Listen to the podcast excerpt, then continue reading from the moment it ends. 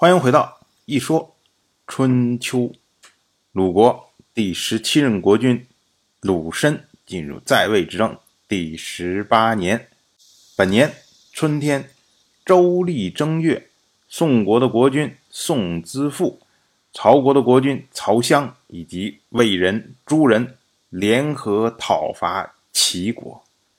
去年的时候，齐国的国君齐小白去世。然后呢，齐国国内内乱。当时呢，齐小白的宠臣雍乌入宫，然后拥立了齐小白的儿子齐无亏做齐国的国君，而齐国的太子齐昭就跑到宋国去，因为之前的时候，齐小白和他的智囊管夷吾曾经将齐昭托付给宋之父，所以呢。宋之父转过来年，就开始攻打齐国，要将齐昭送回齐国。由外国势力拥立齐国的公子，这在以往的齐国已经是第二次了。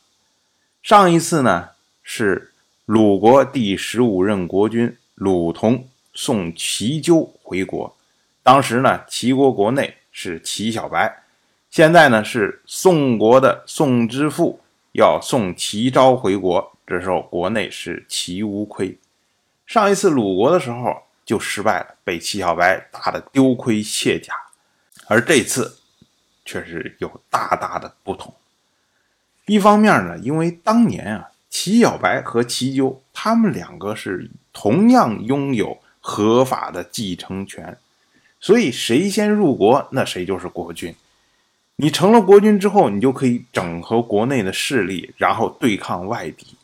所以鲁国最后被打败了。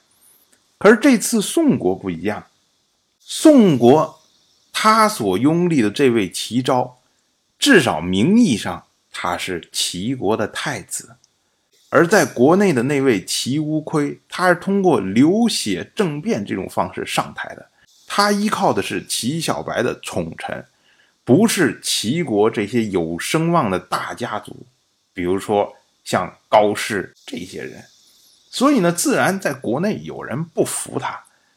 那么，外面强力进来之后，你齐国国内又是一盘散沙，自然齐国他受到了压力就非常大。到了本年的三月，齐人将齐无亏给杀掉了。但是我们另外要注意的一件事情，就是宋之父要送齐昭回齐国，需要联合这么多国家一起吗？他自己的力量不能送齐昭回国吗？这个地方啊，就是宋之父在有意学习当年齐小白搞北杏之会的时候的那些手法。当年齐小白搞北杏之会的时候，也是搞一帮小国家，然后压了宋国一头。后来呢，就把宋国放置在一个政治被动的位置上面。从此以后，宋国就再没抬起来头。你现在齐小白死掉了，那宋之父呢，也想着说：“哎，我也学你齐小白，我也搞一帮国家，然后呢，我压你一头，然后以后就是我宋之父作为诸侯的霸主了，替代了你齐小白。”他有这种想法在，但是我们要看宋国带的都是什么国家啊？曹国、魏国、诸国。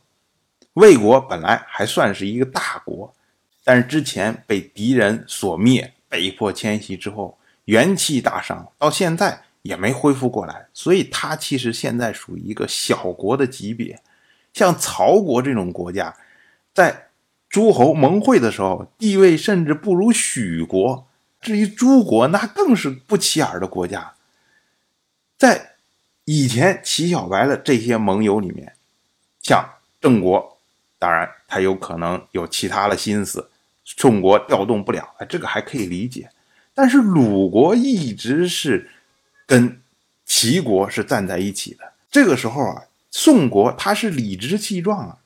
他是要拨乱反正，要立齐国的太子，那他为什么不拉上鲁国呢？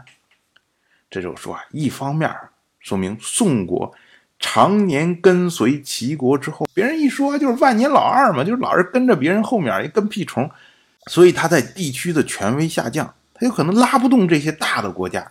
另外一方面呢，可能是有私心，他担心我如果把鲁国拉上之后，鲁齐现在关系比较好，那搞不好我为鲁国做嫁衣，那多丢人呢。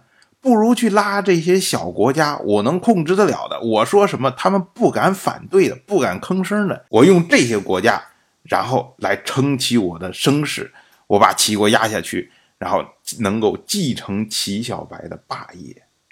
所以这么一套心思，当然我就这么一说，您就那么一听。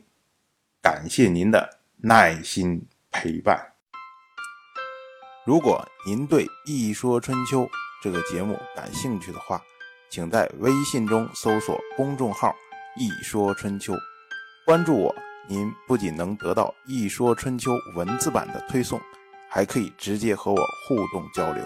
我在那里等待您的真知灼见。